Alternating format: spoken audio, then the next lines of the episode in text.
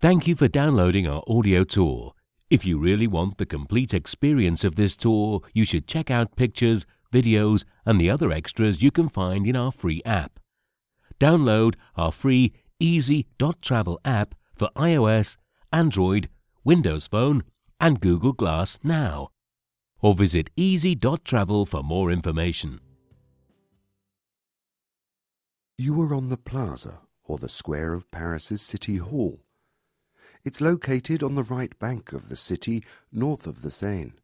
In the eleventh and twelfth centuries, it is on this side of the Seine that economic growth took place through trade thanks to the river. This plaza was called the Place de Grève, or the Strike Plaza at the time, because it was said that unemployed workers who were awaiting employment stood here. This expression took its current meaning only in the nineteenth century, when disgruntled workers gathered here on the same spot. Note also that this place was under the old regime, the place where death sentences were executed. Hangings, beheadings, quartering, people burned alive or severely beaten, depending on their social class or the type of offence. However, let's get back to the development of the city. During the twelfth century, the importance of the river for transporting supplies to the city was such that the Guild of Water Merchants' Water were granted the monopoly on the river traffic by the king.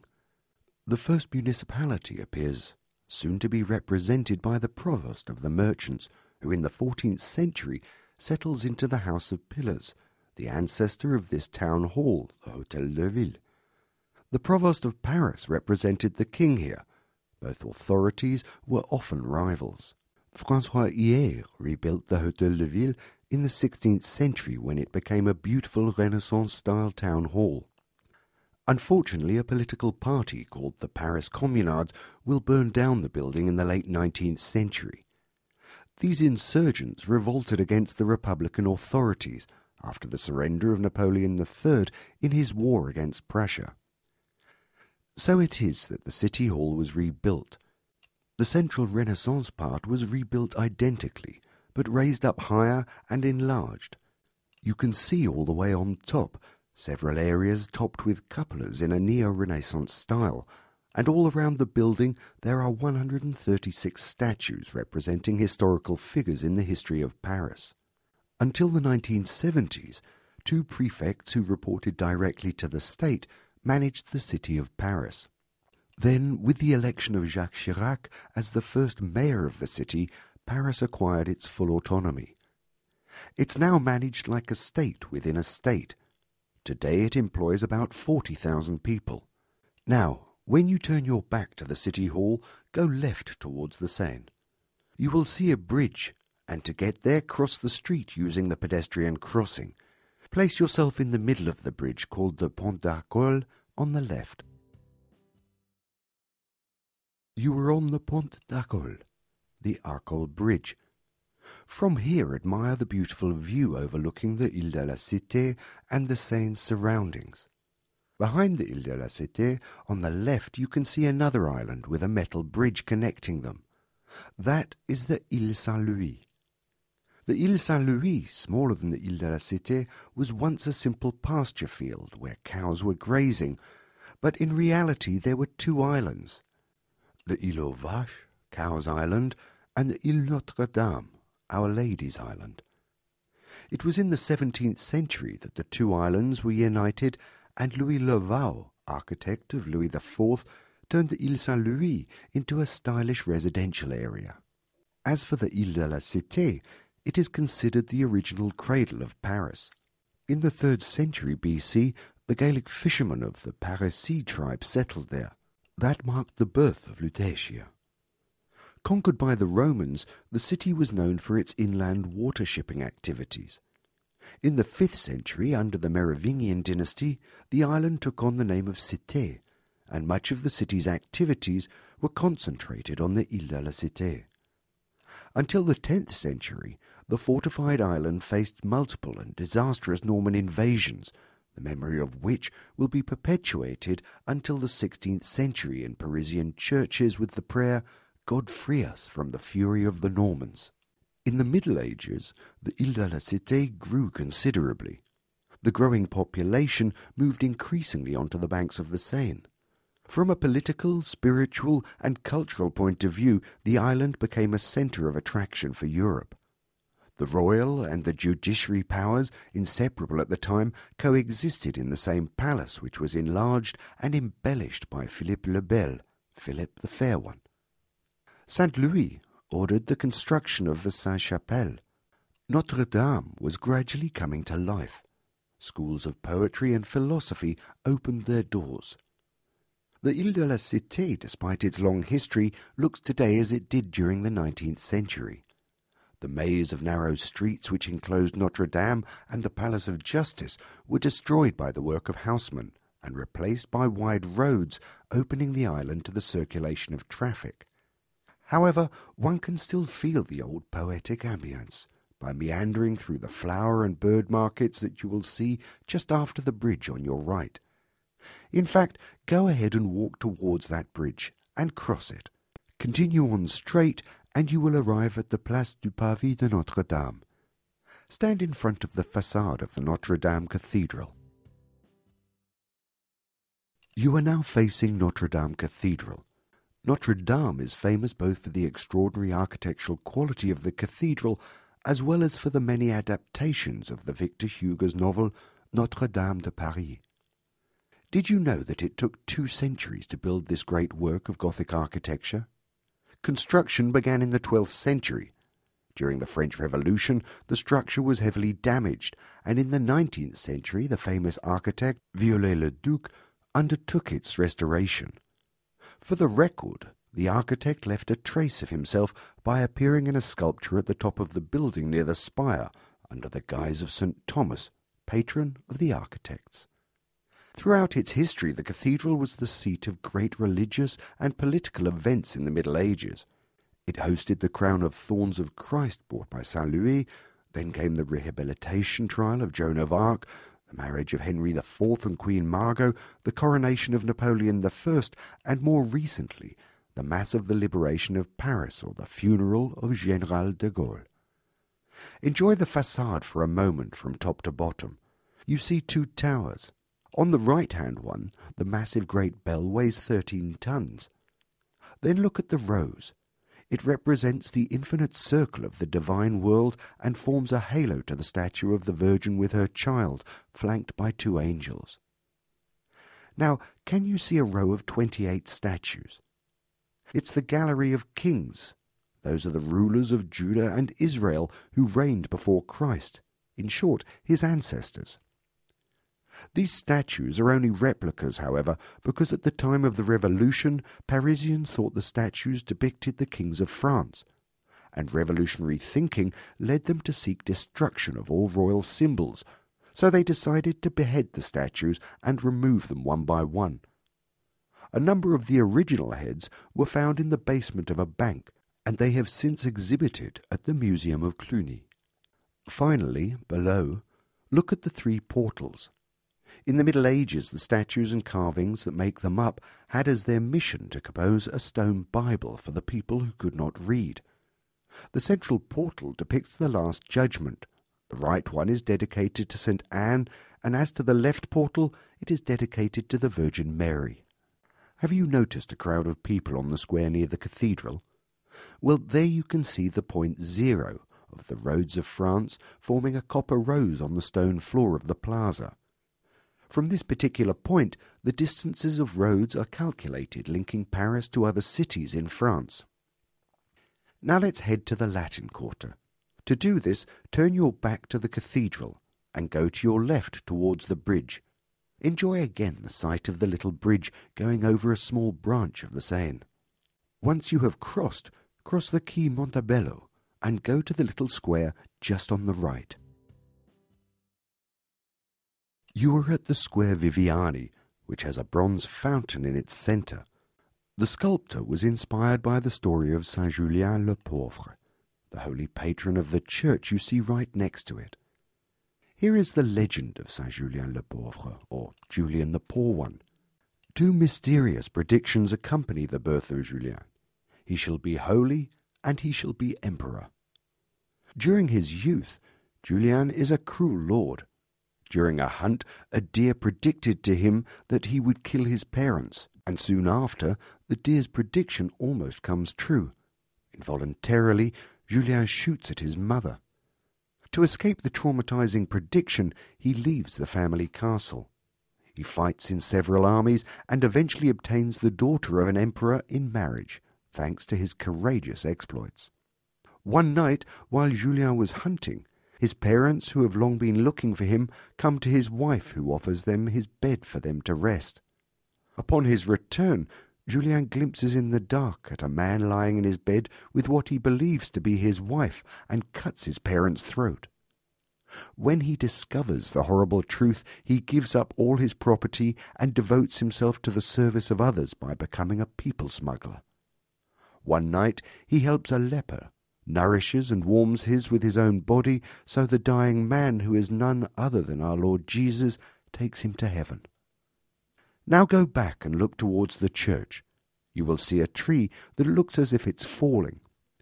This is the oldest tree in Paris, a locust planted in the very early seventeenth century by the botanist Robin, who brought it from America. At present, starting from the Square Viviani on the left, staying on the Seine side, take the Rue de la Boucherie. Stand in front of number thirty-seven. Put your device on pause and resume when you are there and ready. All right, you're in front of the famous English-language bookstore, Shakespeare and Co., which was founded in the nineteen fifties by the American George Whitman. Authors belonging to the lost generation, such as Ernest Hemingway, F. Scott Fitzgerald, or Henry Miller, often visited the bookstore.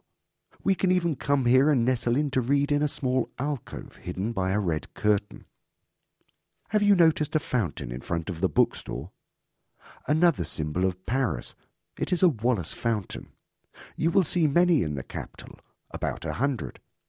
After the Civil War of the late nineteenth century and during the Paris Commune phase, which plunged the city into chaos, Sir Richard Wallace, a British philanthropist and Parisian by adoption, decided to donate the public fountains to the city of Paris so that its inhabitants did not die of thirst. Now continue to the end of the street of the Rue de la Boucherie. You will arrive on the Rue de Petit Pont. Turn slightly left, cross the street using the pedestrian crossing on your left, and then take the small street that's almost exactly opposite, Rue de la Huchette. Go ahead, we'll wait for you there.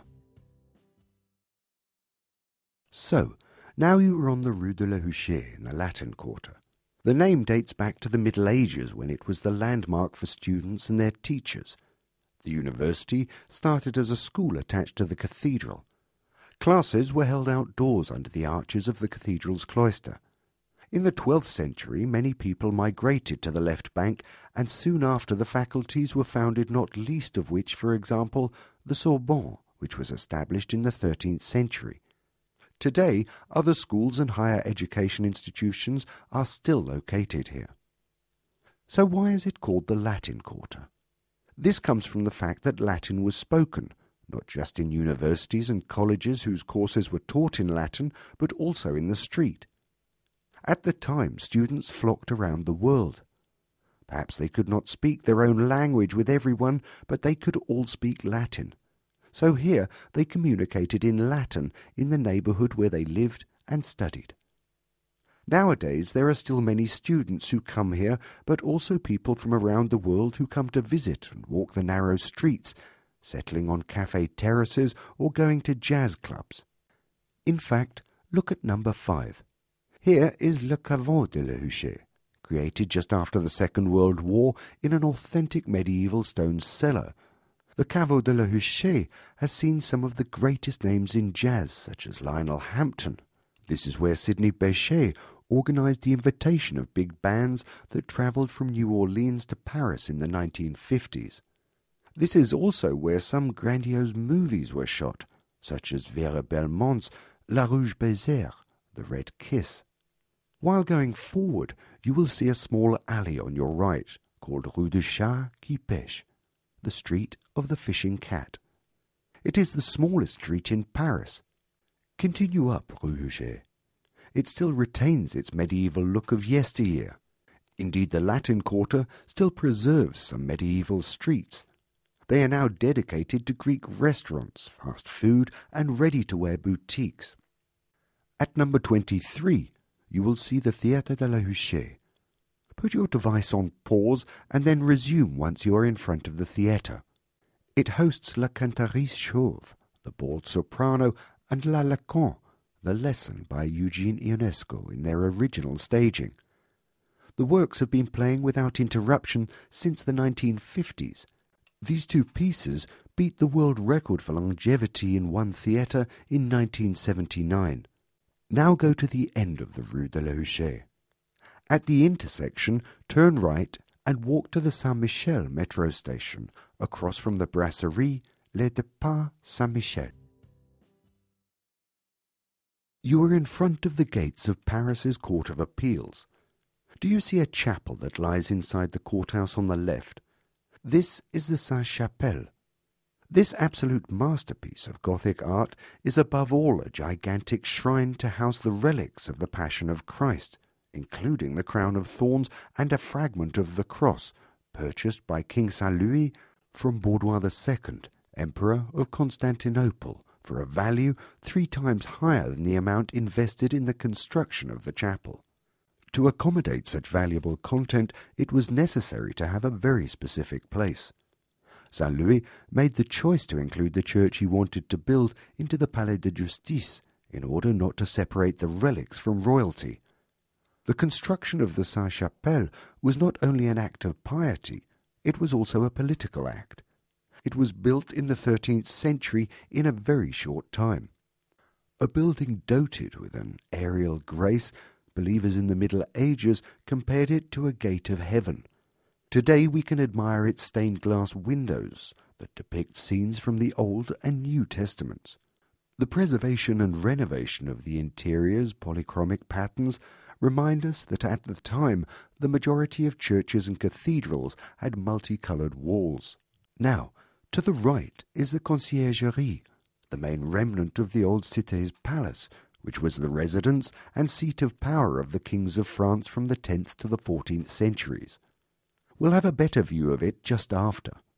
After the abandonment of this palace to the benefit of the Louvre, it was converted into a state prison. The premises were put under the authority of a highly placed person, the concierge, governor of the king's house. The prison occupied the ground floor of the building, the upper floor being reserved for the parliament.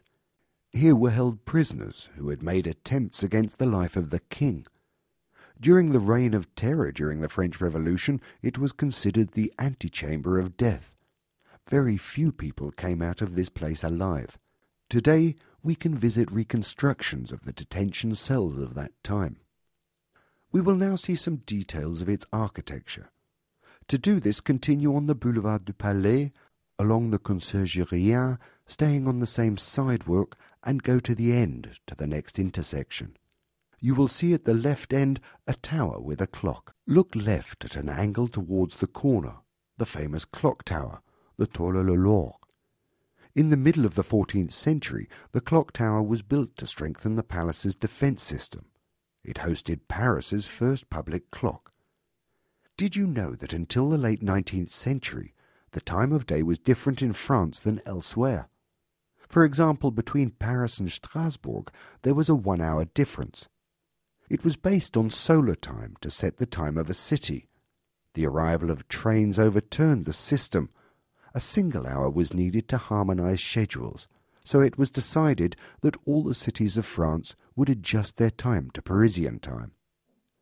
At present, cross the Quai de l'Horloge, then take the Pont au Change. Stand at the centre of the bridge. Put your device on pause and resume a bit later. Admire the architecture of the Conciergerie. After the clock tower, as you just saw, you can see two twin towers. On the left, the Tower of Caesar, who once commanded the entrance to the royal palace. The Tower of Caesar, named in memory of the presence of the Romans, is named as such because the tower is built on Roman foundations. On the right, the Silver Tower, where the royal treasury was kept. The tower and its twin were built around thirteen hundred. During the Reign of Terror, Mister Fouquier Tinval, responsible for about two thousand six hundred deaths by guillotine, had his offices on the first floor of these two towers. Finally, at the far right end, the Bombec Tower was the first tower built.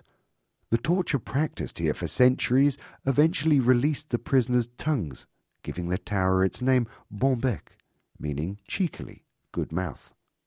During the Revolution, prisoners went from there to the Paris guillotines, erected in different places across time, the most recent being at the Place de la Concorde, with victims such as Marie Antoinette, Charlotte Corday, Danton, and Robespierre.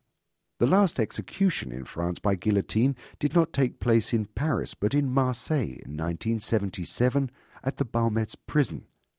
Now let's walk along the Pont en Change to the end. Stand at the corner of the Quai de la Mégisserie.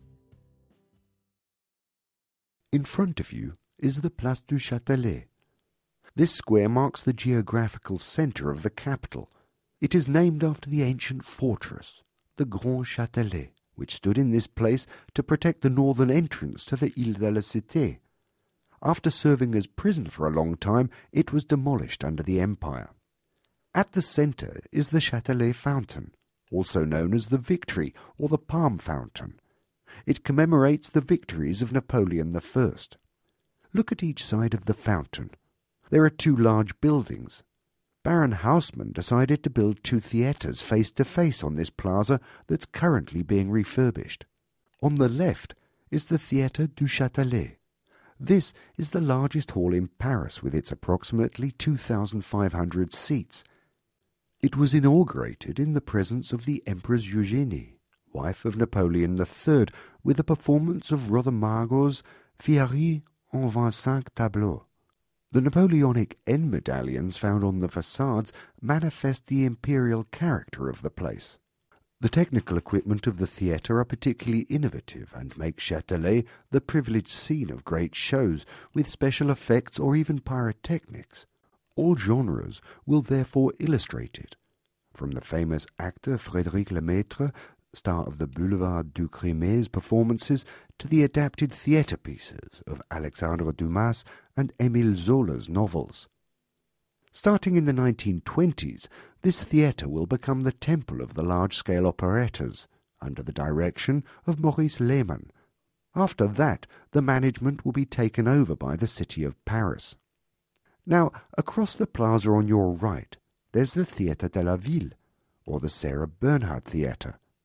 There are similarities with the new Lyric Imperial Theatre in front of it, but this performance hall is much smaller and contains only one thousand five hundred seats. As an anecdote, the prompter's box is located at the precise location of where there was a gaslight from which the poet Gérard de Nerval had hung himself a few years earlier. In this time of the late nineteenth century, the great star of the time was undeniably Sarah Bernhardt, who took into her hands the destiny of the Renaissance theatre before becoming the director of the Lyric Theatre. She will even personally acquire it. It will bear her name for seventy years before changing its name to the Théâtre de la Cité. Indeed, under the German occupation, it will be renamed because of the Jewish origins of the famous actress. Now turn left and continue on the Quai de la Mégisserie on the Seine side. Walk to the end of the quay to the next bridge. On the way, listen to our commentary regarding the Quai de la Mégisserie. While walking, look to the left and admire the beautiful view of the Conciergerie and the Palais de Justice. The foliage of the centuries-old plane trees protect the buildings on either side of the quay. Formerly, the Quai de la Mégisserie was called Misery Valley because butchers slaughtered their animals there for meat. Then it took on the name of Mégisserie, from Megis, the art of preparing sheepskins. The unbearable stench of the tanning activity resulted in them being driven away much further down the far left bank. For a long time in the Valley of Misery, professionals could sell their birds on Sundays and certain working holidays. This was most likely a great show at the time. Parisians came to select their fowl exposed in outdoor cages. Bird merchants came from all walks of life. There were Germans, Swiss, Tyroleans who came to sell their goldfinches, canaries, or parrots. Those birds, which were very appreciated at the time, ensured a good living to their merchants, and the outstanding sounds of one bird or the beautiful colours of another made prices quickly climb. Some grandes dames of the eighteenth century became improvised canary trainers and sold them right here. Fowlers had even organised themselves into a corporation or trade association under the protection of Saint John the Evangelist. This tradition lasted for six centuries and ended in the nineteen nineties. Despite this, for a long time traders continued to expose their animals in cages outside in front of their shop windows. German and American tourists were outraged to see these birds exposed to the exhaust pipes of the passing cars, and they did not hesitate to complain to the authorities. To please them, Parisian town councillors decided to ban the placement of the animals on the Quai de la Megisserie. It is now forbidden to present chickens, pigeons, roosters, and turkeys on the street under penalty of a fine. Hens and their fellows are now living much healthier lives at the back of the stores or in their cellars under the neon lights. Merchants had to resign themselves, not without protesting, to stow away their cages. The passage on street is now much easier, though less picturesque. Today, in addition to sellers of all kinds of animals, from goldfish to dogs, from rabbits to insects, and from reptiles to birds, there are also grain shops and florists. That's it. You've arrived at the Pont Neuf. Stand on the bridge slightly back from the street. Admire the view again. Despite its name, the Pont Neuf is the oldest bridge in Paris. It was built in the late sixteenth century to allow the king to move more easily from one bank to another and to facilitate relations between the Louvre and the Abbey of Saint-Germain-des-Prés. This was a true innovation for the time. It was the first stone bridge built without houses, because previously bridges were made of wood and covered with houses. Have you noticed a large equestrian statue at the back on the left? It's the statue of King Henry the Fourth. It overlooks the Square du Vert Galant, a nickname given to the king for his many female conquests. Do you know that this equestrian statue holds many secrets? In the two thousands, during some restoration work to the monument, the belly of the horse and rider were searched. Inside, they found seven sealed lead boxes. The presence of four of them were known to specialists and thus predictable. They contained precious texts on the history of the statue and the King Henry the Fourth himself. But the other three, smaller and cylindrical in shape, created a great surprise. They contained wrapped scrolls, in fact anti-royalist pamphlets. It's thought that this might be a political signature by the engraver Mesnel, a fervent Bonapartist who wanted to leave behind a secret report of his political views. One of the cylindrical cans discovered indeed bears his name. Now look to the left. You see the former La Samaritaine department store. Originally there was a pump at this place, destined to supply water to Parisians and to the royal court. Then, on the Pont Neuf, a street vendor settled there, selling his goods under his large red umbrella. That was Ernest Cognac, who made a fortune and later established the shops of La Samaritaine. For a long time, La Samaritaine was the largest Parisian department store, followed by the Galeries Lafayette and the Printemps. It closed its doors in the two thousands for security reasons related to the building's structure. We still are wondering what the Samaritain will look like in a few years. Luxury hotel, shopping mall, or low-income housing. The Seine River cuts through Paris approximately in the middle, demarcating the left and right banks. It crosses Paris over nearly thirteen kilometres and is a shallow river. Connecting the Ile-de-France and the Champagne region to the North Sea, the Seine is the busiest waterway in France, with more than twenty million tons of goods and merchandise that transits over it each year. An interesting story. Did you know that in reality this is not the Seine? If one were to consider each of the powers of flow to their confluence, this is not the Seine flowing in Paris, but the Yonne. Indeed, when the two rivers meet, we consider that it is the smaller flow which flows into the other. In Seine-et-Marne, the Seine has a flow rate of eighty cubic meters per second, while the Yonne has a flow rate of ninety-three cubic meters per second. So the Seine flows into the Yonne. Thus Paris is actually crossed by the Yonne, which flows into the Manche, the English Channel. But why this error? You actually have to go back to the Gaulois period and take into account the real wars for influence between tribes. To impose the Seine was a way to entrench the power of those in control of this river, unless, since all these centuries, the flows have changed. Now about the famous boats on the Seine, the bateaux mouches, but really why this name which translates to the fly boats?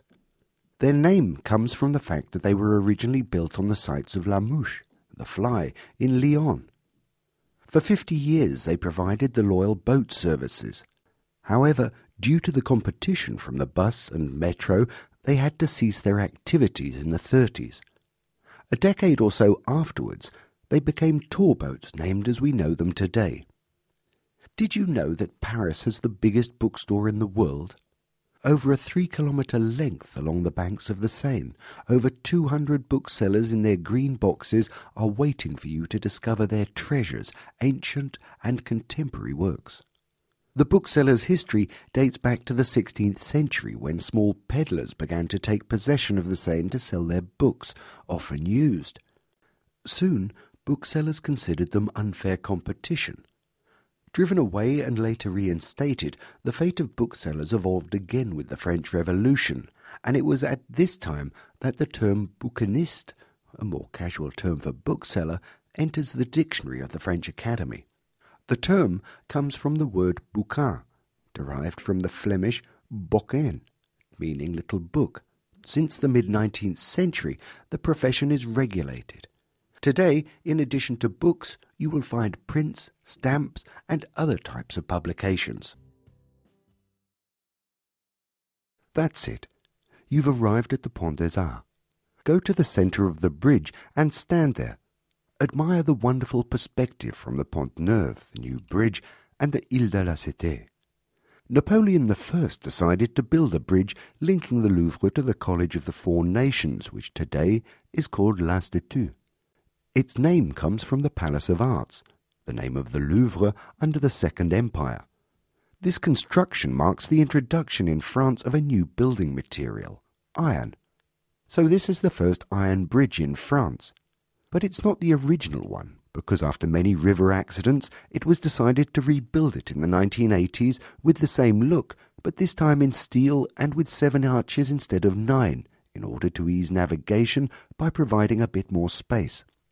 The fad for love padlocks, hung by couples here, served to unite them forever. Tradition has it that after having closed the padlock, they throw the key into the water. These locks will gradually disappear to make room for wood panels, because some grids have given way under the weight of padlocks, creating holes that jeopardize the safety of passers-by. Now look at the other end of the Institut de France, the building with its beautiful dome. This building was born from the will and fortune of a single man, Cardinal Jules Mazarin, who pursued, along with the young Louis the Fourteenth, the establishment of royal absolutism. At the end of his life, anxious to perpetuate the glory of his name, Mazarin decided to build a building as prestigious as those left by his predecessor and his model, Richelieu, who had built the chapel of the Sorbonne and the royal palace. So it was that he bequeathed by will to the young King Louis the Fourteenth a significant sum for the building of a school destined to receive sixty young nobles from four provinces conquered under the ministry of Mazarin. The school would use the name of Collège des Quatre Nations, College of the Four Nations. Mazarin's tomb was to rest in the chapel of the building. It was Napoleon who had the Institute of France move into this building, resulting from the merger of the five academies, the Académie Française, the Academy of Inscriptions and Beautiful Letters, Science, Fine Arts and Moral Sciences.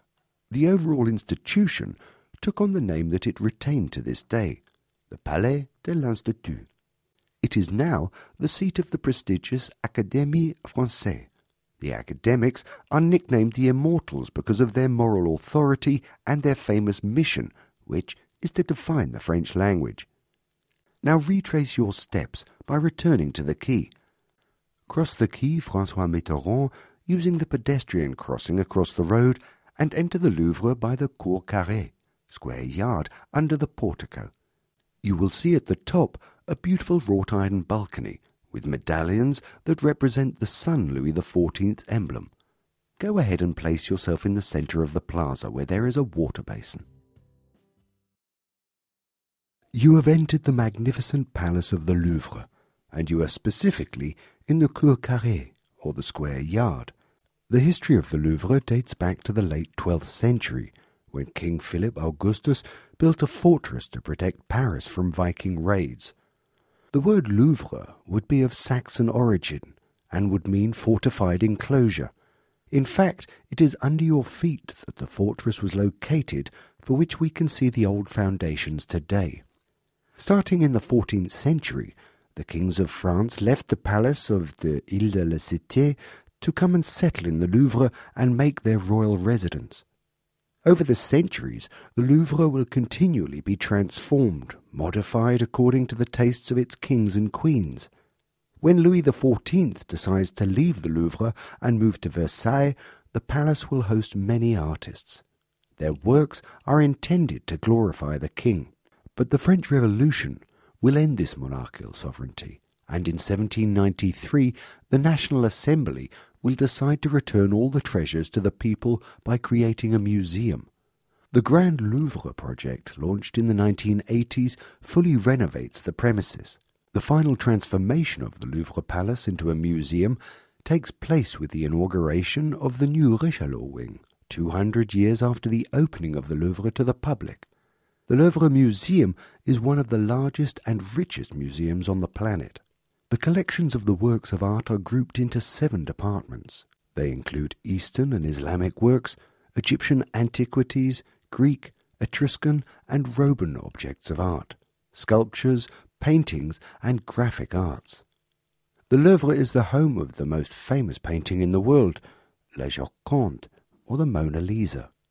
Did you know that the Mona Lisa was stolen in the early twentieth century by an Italian, Vincenzo Perugia, an employee of the Louvre who had been hired to participate in the setting under glass of many of the museum's works?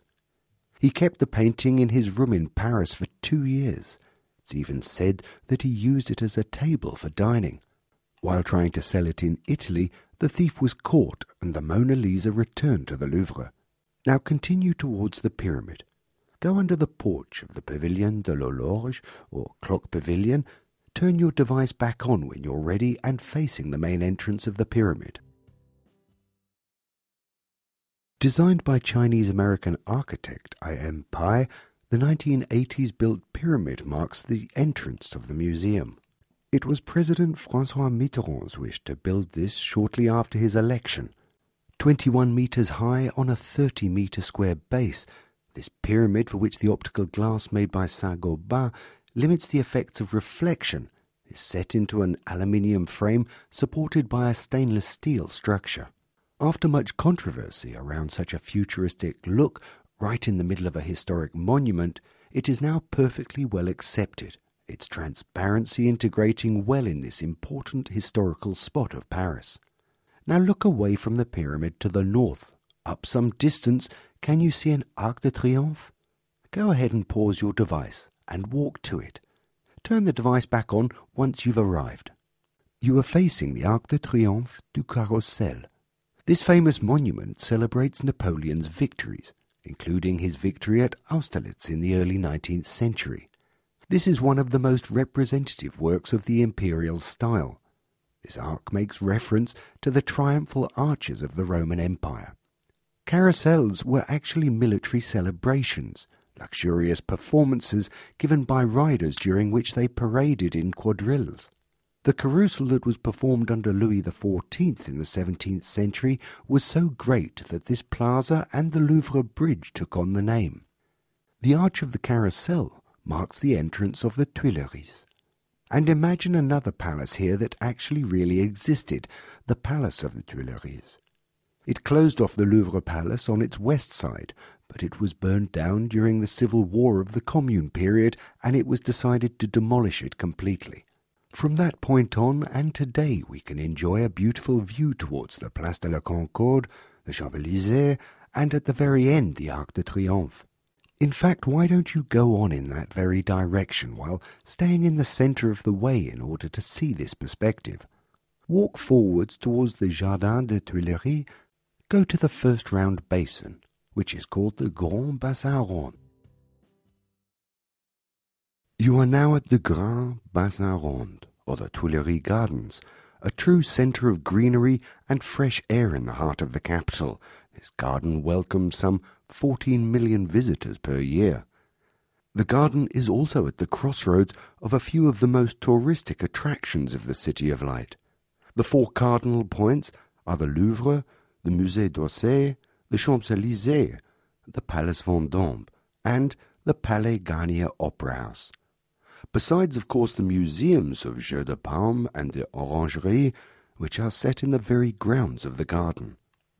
Let's take a few moments to tell its story. In the sixteenth century, François the First had chosen this vast land occupied since the Middle Ages by tile factories and surrounded by pumpkin fields to build a luxury residence with gardens which never saw the light. Later, Catherine de' Medici, seduced by the scene, had a palace built, the Tuileries. In the middle, an Italian garden with fountains, a cave, a greenhouse, and even a menagerie. Lavish receptions took place there, giving the opportunity to the powerful of the time to glorify their power. In the seventeenth century, André Le Nôtre, the creator of the royal gardens of Versailles, was commissioned by Louis the Fourteenth to redesign the garden. The king opened it up to be a walking area for honest people. This was the first public park in Paris. Official and popular celebration events took place over the centuries. The Parisians present, gawking at the rise of the first hydrogen balloon, the first motor show, the banquet of the twenty-two thousand mayors of France, attractions in celebration of bicentennial of the Revolution, et cetera. Now it's an open-air sculpture museum, hosting works by Rodin and Maillol. The Tuileries Garden has undergone a complete transformation in the nineteen nineties. Landscape artists retained what they considered to be the essential elements of Le Nôtre's design. The lawns were retraced, the trees were preserved and replanted, and every spring you can admire the thousands of plants placed by gardeners of the domain, the irrigation water being conveyed from the Ourcq Canal through a high-pressure pump and computerized management. Can you see on your left, on the Seine side, a large stone building on the left bank that looks like a train station? That's the Musée d'Orsay. This museum is dedicated to the art of the period between eighteen forty-eight to nineteen fourteen. We can see famous works such as Monet's Poppies, the Moulin de la Galette by Renoir, or also many works by the painter Van Gogh. Keep walking on the centre alley, heading to the centre of the gardens. You will walk through paths adorned by linden trees, punctuated here and there by beautiful elms. When you find yourself at the centre of the garden, turn right on Allée de Castiglioni and take the exit onto Rivoli Street. You are now out of the Tuileries Gardens, and you are on the Rue de Rivoli. Cross the street via the pedestrian crossing on your right and go forward under the arches onto the Rue de Castiglioni. The Rue de Rivoli runs through the heart of Paris and stretches out over nearly three kilometres. This is a major axis through the centre of Paris from east to west. Its name evokes the victory of Napoleon at Rivoli against the Austrians. The oldest part, towards the Place de la Concorde, is the most luxurious and has elegant arches topped with neoclassical apartments that today house bookstores and fashion boutiques. Walk along the Rue Castiglione under the arcades and go to the Place Vendôme. You can probably already see a bronze column far in front of you from where you are walking. Pause and resume your device when you arrive. Admire the Place Vendôme, which is one of the most beautiful architectural ensembles of Paris from the end of the reign of Louis the fourteenth.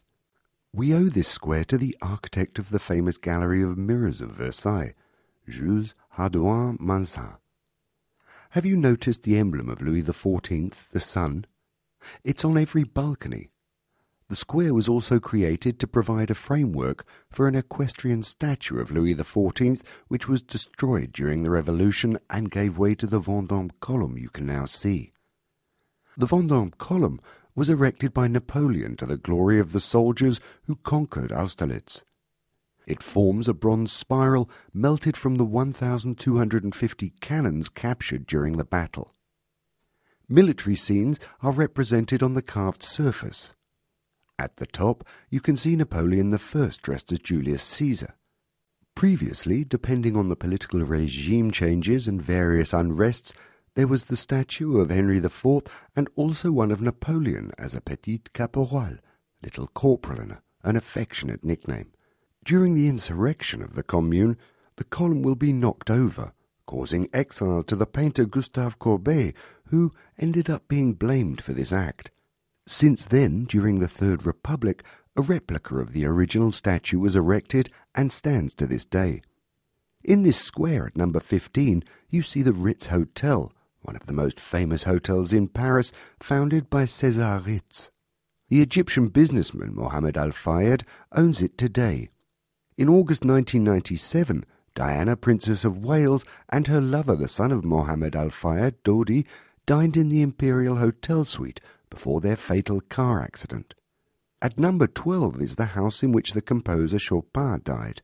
He was the famous lover of the writer George Sand, born Aurore Dupin.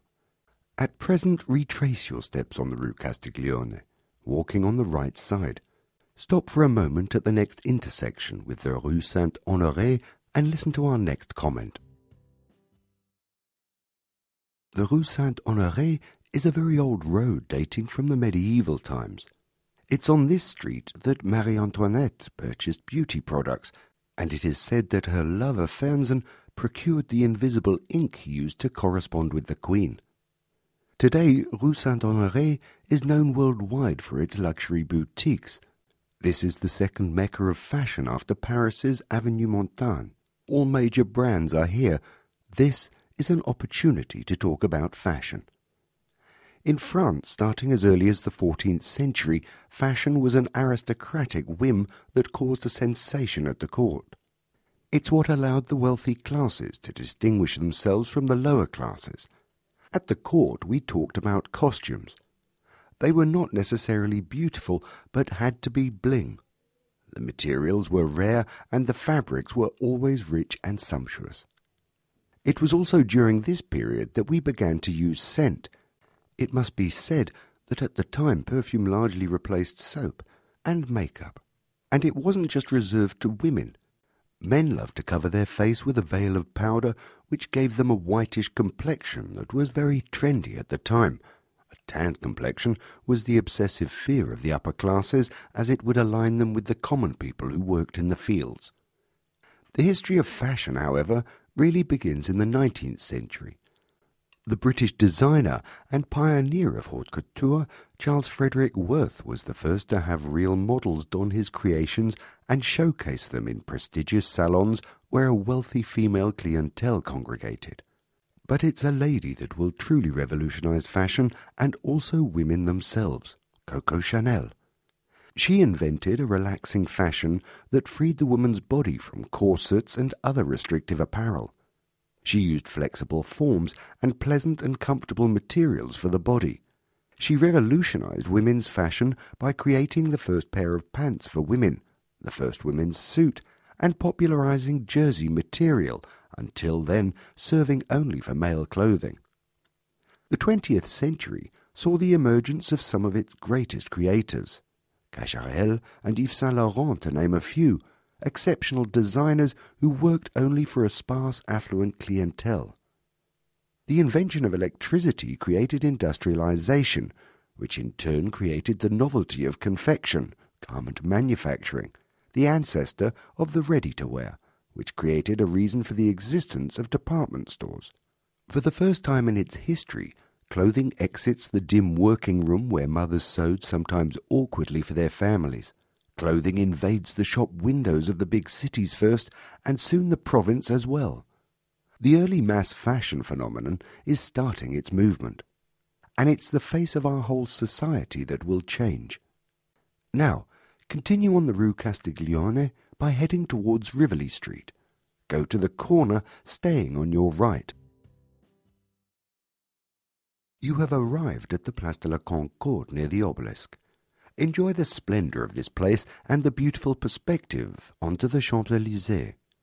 This plaza was built in the eighteenth century for King Louis the fifteenth and included an equestrian statue that stood in the centre of the square. During the French Revolution, the statue of Louis the fifteenth was brought down and the square lost its original name.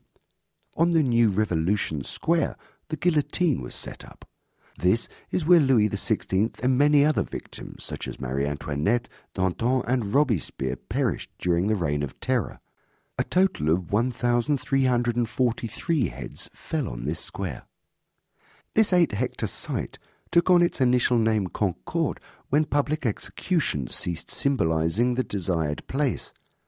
Under Louis-Philippe, Hittor finishes the decoration of the square in accordance with the plans drawn by architect Jacques-Ange Gabriel, thus giving way to the site as it looks today. At the corners of the square are eight statues, symbols of the main cities of France: Marseille, Lyon, Strasbourg, Lille, Rouen-Brest, and Bordeaux-Nantes. On the Tuileries garden side are the Orangerie Museum and the National Gallery of the Jeu de Paume. On the north side, to the left, is the Hôtel de Crillon, and to the right, the Department of the Navy. Between the two buildings down the street, you have the Church of Madeleine, built in the classical architecture of a Greco-Roman temple. Across from the Madeleine Church on your left is the Bourbon Palace with its classical columns. They echo each other in their look, an effect that was intentional. Now look at the obelisk from Luxor. It's the oldest monument in Paris. It was offered in the nineteenth century by Muhammad Ali, Vice King of Egypt, to King Charles the tenth. It comes from the ruins of the Temple of Luxor. It took over two years to deliver it. The monument, made of pink granite, thirty-three centuries old, is covered with hieroglyphs, celebrating the exploits of Pharaoh Ramses the second. The pedestal reproduces the equipment designed and used for the transfer and the erection of this monolith that weighs over two hundred thirty tons. Now finally, take a look at the Champs-Élysées. The history of this magnificent avenue goes back to the aisles created for Marie de Medici in the axis of the Tuileries garden that Le Notre refurbished in the seventeenth century. But it is only during the Second Empire that the Champs-Élysées took their modern form. They now form the most beautiful avenue in the world. Our tour ends here. You can continue your stroll on the Champs-Élysées, an opportunity for you to go shopping or to sit in a cafe. We hope you had a good time with us. We wish you a good end of your stay in Paris. We hope to see you again soon.